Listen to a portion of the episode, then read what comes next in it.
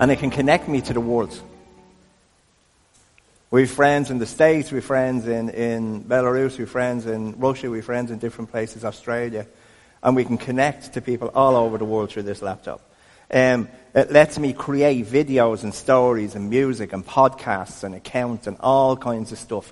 Just lets me do all of this. And I have a phone, which is over here, which is about three years old now, or four years old. Um, I won't tell you the name because then it'd be like I'm unplugging. It's not an iPhone though. I switched. But um, just nearly four years old, and it has as much power in it as my laptop has. And it can do just as much stuff. It's amazing what it can do. Um, and if you put it all together, or even if you just look at the phone, it has more power. It has about, it has more power than all they had when they sent the Apollo 11 to the moon. And they landed on the moon. I don't know if any of you have ever watched the Apollo 13 movie, right? Do you remember the room they were all in with all of these computers and all of that kind of stuff? And, and amazing computer power. In the day, it was the top of the range. And what you have sitting in your pocket is more powerful than all of the stuff they had on the ground or up in the spaceship. Just imagine what's available to you and to me right now. Okay? But there's something we need now that they needed then. And it's the exact same thing, and that's power. Because without power, it doesn't work. Um, you can have these power plants with massive amounts of gigagad, whatever watts they are, right? Huge things. Does it, they built a block just out here in the car park. You know where that stupid cage thing is at the minute? I don't know what they're up to, but that, they built that block specifically to put in some kind of an electrical transformer and they had to put a concrete roof in and a concrete floor, and they built it to really specific standards because the amount of power that's in that little room is lethal. And I'm guessing if you went off and stuck your finger in it, there probably wouldn't be a lot of us left if we did. But it's power. It's like, it's not unlimited power, but it's massive power. Absolutely massive power. But you know what? It's not worth anything to me unless somewhere I can plug into it somewhere I can plug into it. If I can't plug in, it's useless. Isn't that true? Like I have my phone, I have my laptop, I have all of these things. But if I can't plug them in somewhere, they die. You may or may not have noticed, I love when things happen and then you go, okay, I might as well use it in the preaching. My guitar stopped working in the system just as we started playing the very first song. It had been grand in the worship practice, wasn't it? I checked it, I tested it, I done it, it was all grand, but the battery died just as it started. Okay? What did it run out of? Power. It was capable of doing everything. I could still play the songs. I still had six strings. It was still in tune. All of that stuff. But it didn't have any power. And because it didn't have any power, while I was forcing it and pushing it, there was sounds not reaching the back. There was stuff not happening, even though it was capable it needed the power to make it amplify what it could do out around the room. Does that make sense? My laptop will work for probably seven or eight hours on its own when not plugged in, once it's fully charged. My phone, depending on what I'm doing on it, who remembers when you had a Nokia 3310 and it lasted for a week on a charge? Yeah? That's because it done nothing. Right? All you could do was make a call or send a text message. There wasn't like 47 things going on in the background at the same time, using up your battery. Um, I was talking to there's a friend of ours, um, Phil Swan, and he was he's the same phone as me, or the same laptop as me, and he was saying I can get the laptop to last two and a half days or three days without charge. And I was going, how the hell do you? He said I turned everything off that goes on in the background, all the things that's draining the power, and I keep it only for the things I wanted to use the power on. I haven't learned to do that yet. My laptop still runs out after a few hours. But my phone might last a day. But I can recharge it in a half an hour. Anne's phone, you have to leave it in nearly all night to charge. But my one, I can plug it in and literally in 30 minutes, it takes 100% charge. It's like super fast. We have an iMac down on the oak. This is not an Apple ad, I promise you. But we have an iMac down on the table, right? And we, when we got it first, we got this little, really cute little keyboard and a really cute little mouse that had no wires. It was Bluetooth. Oisin smiling because he remembers the nightmares we had with it. What would happen in the middle of when we wanted to use it is it would stop working. The connection would break. And you'd be like, what's going on up on the left? That's the kind of keyboard and, and thing we had. Um, so I swapped it. There's a, a keyboard down there that must be 20 years old, but it has a wire on it. Right? There's a mouse I think I bought in the pound shop, but it has a wire on it. Okay? We have not had an ounce of trouble with either of them since we plugged them in. Okay? Because the connection never breaks because it's plugged in. The mouse works every time we click it. The keyboard works every time we click that. I often, with that other yoke, sat there and type and type, because I'm not one of these that can touch type and look at the screen. I, I look at the keyboard and I type it. And then I'd look up and there'd be nothing on the screen. and I'd be going, what? Because the connection was broken. Or it'd be gobbledygook on the screen. It wouldn't be what I typed at all. It'd be all kinds of weird stuff. See, that's really frustrating to work with.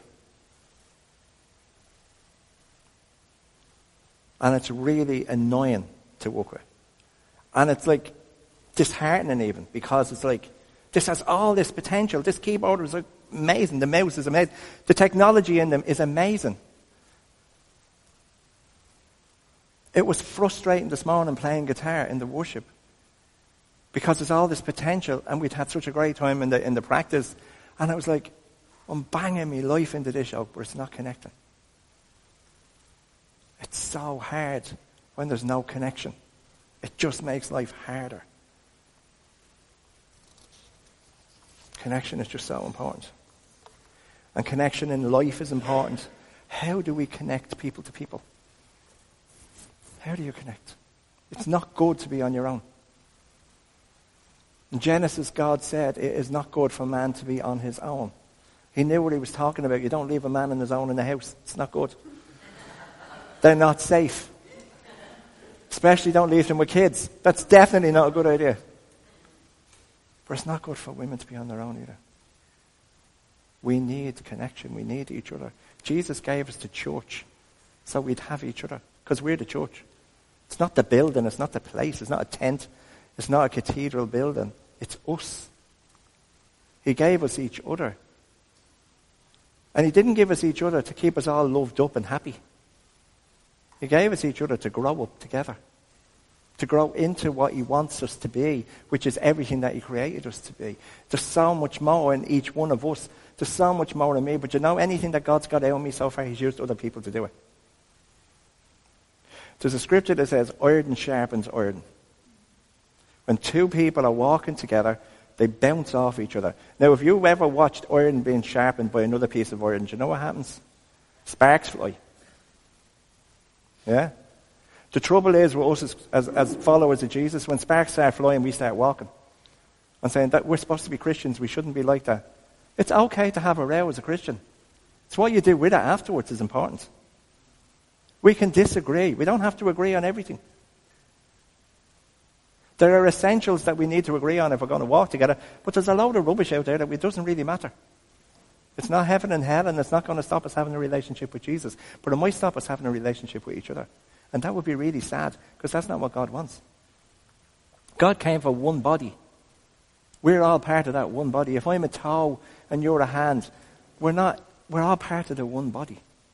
We're not supposed to be separated by stuff. We're supposed to be walking together. We're supposed to be connecting with each other. So my question is, how are you connecting with other people?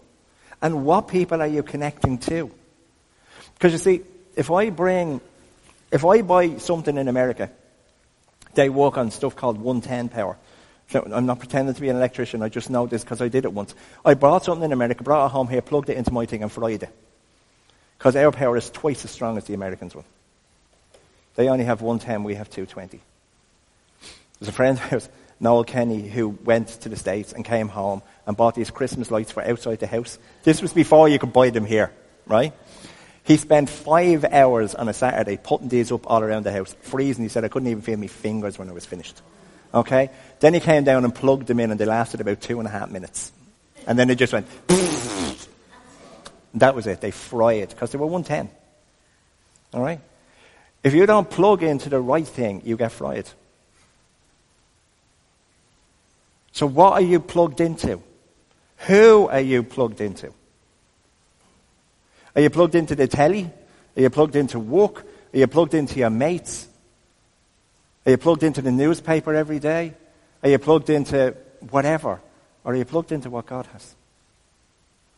Are you plugged into the people He's putting around us? Are you plugged into reading what He's saying to you? Are you plugged into listening to what He has to say to you? What? Because that's, that's your choice. You choose what you plug into. But believe me, wherever you plug into is going to affect you. And what goes in is what's going to come out. And that's what's going to happen in our lives. I know the day is when I don't plug into what God is saying. I don't have the same kind of day as I do when I plug into what He's saying. I know the days I have a routine. I wake up in the morning, and the first thing that I do, most days, before I even get out of the bed, is I, I use the Bible app and I read whatever it is. It takes 15 minutes or whatever.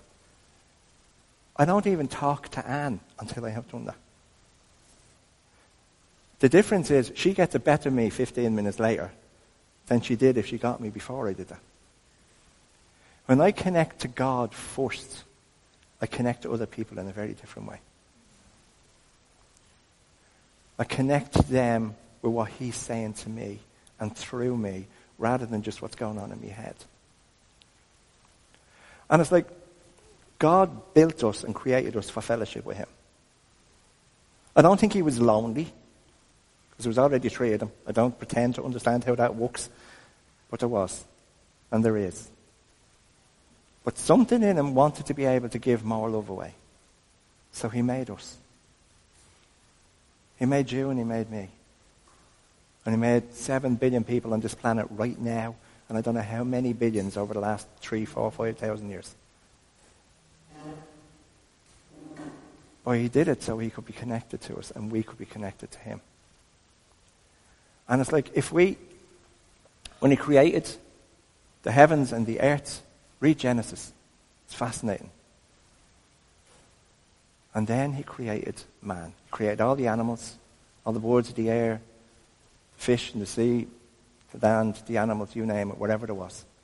But then he created man. And he did something different here. He breathed his life into the man. And for a second, close your eyes for a minute and think of either someone you've, you've been in the presence of somebody who's dead or you've visited the waxworks. And just for a second, close your eyes and think of what that looks like. Because that's what Adam looked like before God breathed life into him. And that's what we're going to look like when God's life leaves this body. When my spirit leaves this body and I go to wherever I'm going to be with God, my body will look like a waxworks. Because this is nothing without the breath of God inside of it. And my life is nothing without connection to God. There are loads of good people in this world doing amazing things who don't pretend to know God. And they're making a great difference. But they're still not reaching the potential that they had if they were connected to the power source, to the right power source. There are other power sources out there. If I can't get my phone to work, I can plug it into my laptop because my laptop maybe has more power. Or it'll eventually suck the laptop dry as well. If I look for a, a jump start on my car, the AA will come out and they'll usually have a little battery pack and they stick it on the car, but that battery pack will run out too. There's loads of other sources out there we can plug into, but there's only one infinite source of power. And that's God. How do we connect to God? Through Jesus. Because Jesus said, I am the way and the truth and the life. No one, no one comes to the Father but through me. No one. And that's in John 14, 6. I am the way, I am the truth, and I am the life. There's nothing to be said about that. That's it. There's one way. Is that exclusive? Yeah, I suppose it is. Is it open to everybody, though? Yeah, it is too. It's not exclusive in that you can't come in. It's exclusive in that there's only one door.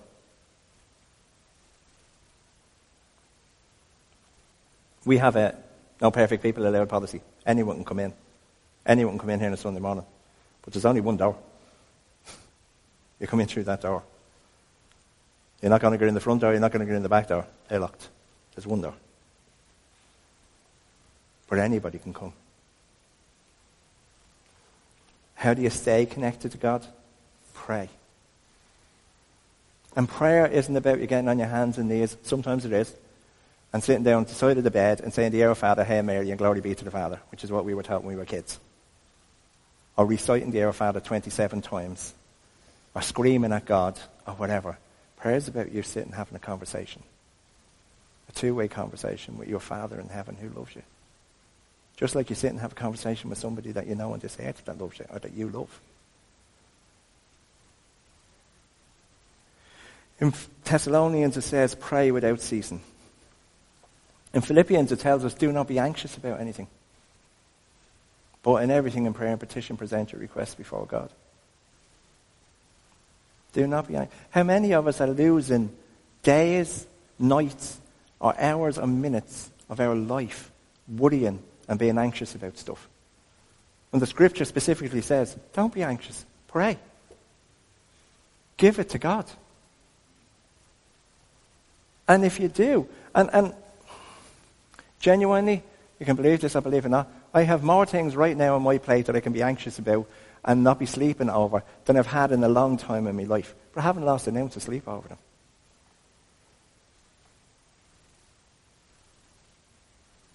I haven't felt the burden of the fact that as a church we could potentially be homeless in the next month.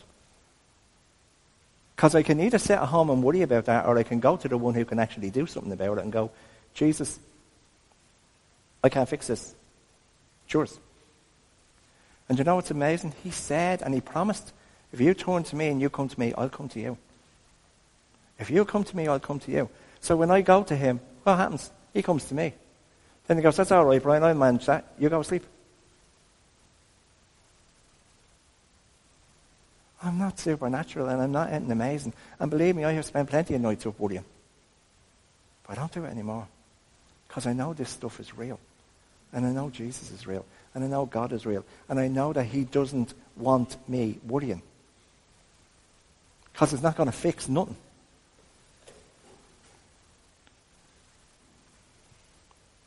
In all things.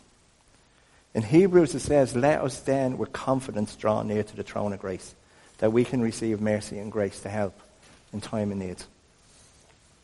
Here's what I want to say about confidence. My confidence is based on what Jesus did, not in what I do.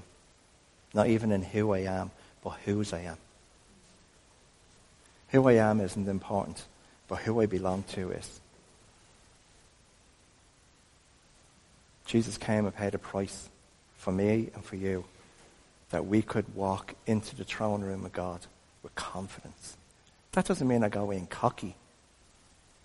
Do you ever, those of you who have kids, you want your kids to come with confidence and talk to you, don't you? You don't want them being cocky either, though, because you want to slap the head off them then, don't you? Yeah, it's like a cheeky little, right? But you do want them to be able to walk in and go, Da, Ma, this is happening. I need help with it. It's not like, here, you, slave, fix my life.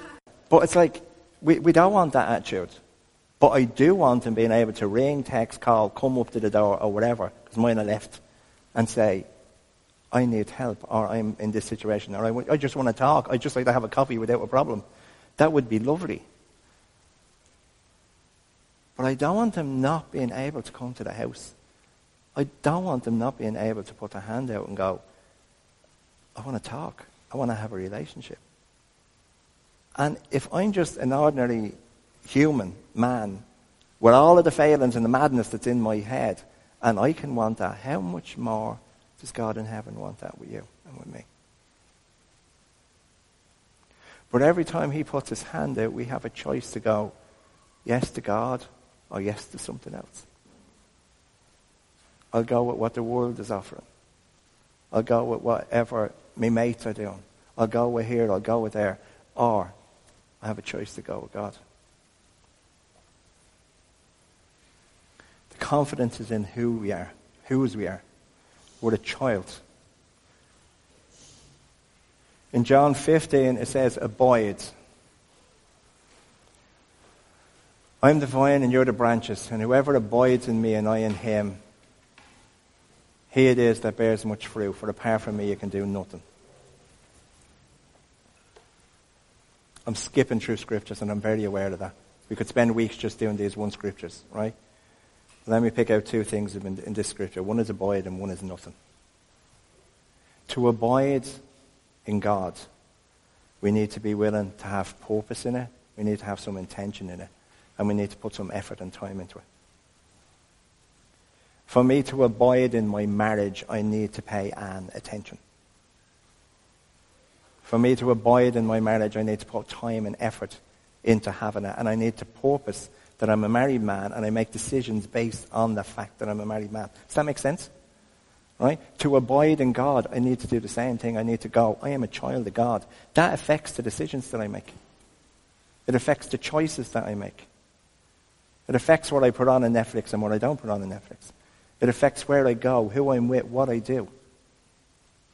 It affects how I spend my money. It affects how I spend my time. It affects all of them things. The other thing is nothing. Without Jesus, I'm not going to accomplish anything that's worth having. Anything. And I've been blessed, and I know I have been so blessed by God to get to do all that I get to do. There's no reason in the world that it would be me, except grace.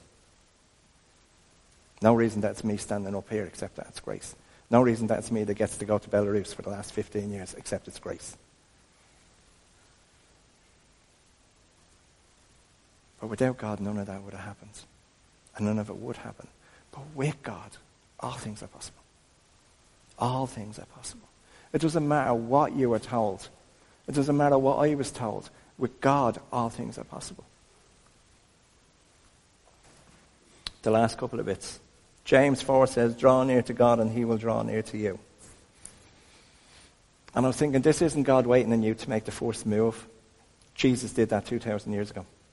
First move's over. Second move is ours. If we draw near to God, he will draw near to you. While I was still a sinner, an unbeliever, Jesus died for me. In John 14, 23, it says, Jesus answered him, If anyone loves me, he'll keep my word, and my Father will love him, and we will come to him and make our home with him. And I just thought, home sweet home. That uh, cool. Many times have you got back from somewhere and you go, home sweet home. Now, if you had been on a massive holiday and everything was amazing, you don't be going home sweet home, you're going, oh crap, I'm home. Right? I understand that. But were you ever anywhere and you're kind of like, when you get home, you're like, oh, thank God I am home. My own bed, my own duvet, all that kind of stuff. New sheets especially, it's just amazing, right? Home sweet home. If anyone loves me, he'll keep my word, and my Father will love him. And I was thinking to love him, that means that we need to keep his word. To keep his word, we need to know his word. To know his word, you need to read it. And you need to study it. You need to open yourself up to that. So again, what are you connecting into? What are we connecting into? And then the last two, one is from Jude. It says, Keep yourselves in the love of God, waiting for the mercy of our Lord Jesus Christ that leads to eternal life. It says, keep yourselves, keep myself. I have a responsibility in this. It's my privilege to be part of God's family, and it's my reward to be part of God's family and what will come with it. But it's also my responsibility to do something about it. And that goes with all of the stuff that we said earlier on. And then the last one. In Luke, says he told them a parable to the effect that they ought always to pray and not lose heart. And I'll finish with this, and I just want to say pray. Talk to God. Don't quit. There are things you'll do in life, things I've done in life, and I should have quit and I should have stopped. If I'd have stopped 18 months before I did in the prison, I may never have had the breakdown. But I kept going in a time and a place where I shouldn't have, where I stopped listening to God about it. I was plugged into the wrong thing. But when it comes to a relationship with Jesus, it's always too soon to quit. Always. If it's something that God's called you to do, it's too soon to quit. There was several years ago when we were still up in the hall in St. Mary's, and we done, I think, probably three Sunday mornings in a row, where the only people who were there for the church were the people who set the place up. We set it up We done church and we stripped it down and no one else came. There was probably seven of us there one morning. I remember I had a preaching and all that, and I said, let's all just sit down and I'll talk through this. I wasn't putting too much work in to let it go to waste. You were getting it whether there was only six of us or whatever. But we sat down and everything in me wanted to quit and walk away. It was like, this is not working. We've got this wrong. But somewhere going back to God, he just said, no, you just hold your patience. Hold your patience. And we did a Super Soul Sunday in the July, and we had four guest speakers in. And something kicked. I didn't take it personally that they came to hear other people instead of me. That was okay. But they came. And from there, we went from strength to strength. And, and we're not saying, I know, we don't have thousands of people. We don't even have hundreds of people. But I'm seeing God moving in people's lives and bringing them deeper into relationships with Him and changing marriages and changing families and rescuing people from pain and setting them free from unforgiveness and working miracles financially and all kinds of ways in lives that we would have never seen if we quit. I'm not saying God wouldn't have done it, but I would have never seen it. I don't think I'm that essential to God's plan that He can't get stuff done without me. But I do think I'm that privileged that He lets me be part of it. And He lets me see it. And I think He has that same privilege for every one of us. But we need to be connected.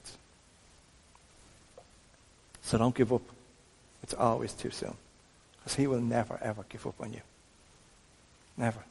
Let's pray. Father, I thank you that you will never give up on us.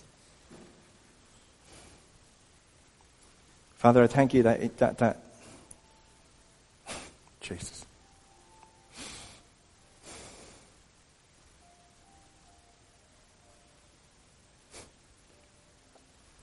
Thank you that your love for us never stops.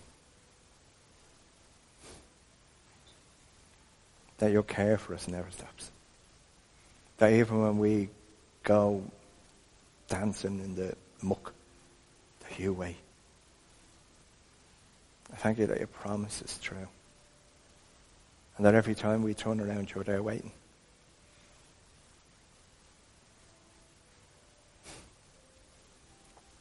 Jesus, I pray that we would stay connected to you. That we would plug into the infinite power source that is your Holy Spirit.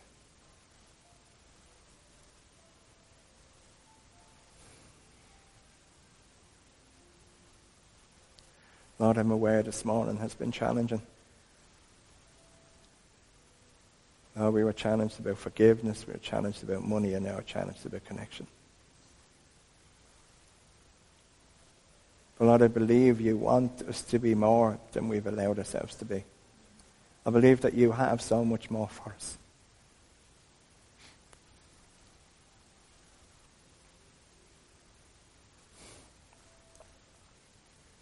So, Father, I pray that you would come and work in our hearts. That this day, this day, that we would draw a line in the sand. and that we would connect into you in a way that we have never done before. And I pray right now, in the silence of their hearts, that people in this room would say, Come, Jesus. Come, Jesus. I give you everything. I give you everything. I give you my life. I give you everything. I pray that people in this room would draw near to you, Lord. And even if people listen to this online, that they would draw near to you. Right at this minute. For you are close. You are so close.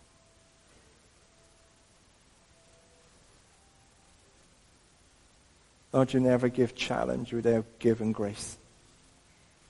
You never give challenge without giving the means or give challenge without giving the way.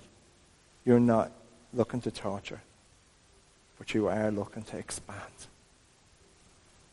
You're not looking to bring pain, but you are looking to bring freedom. Your word says that you came to bring freedom. Your word says that you came to give life, abundant life. Abundant life does not have chains wrapped around it. So can I pray for your people? That in the name of Jesus Christ of Nazareth, that they would be free. That they would know the blessing of your grace upon them. That they would know the power of your Spirit working through them. And that they would know, God, beyond the shadow of a doubt, how much they are loved by you.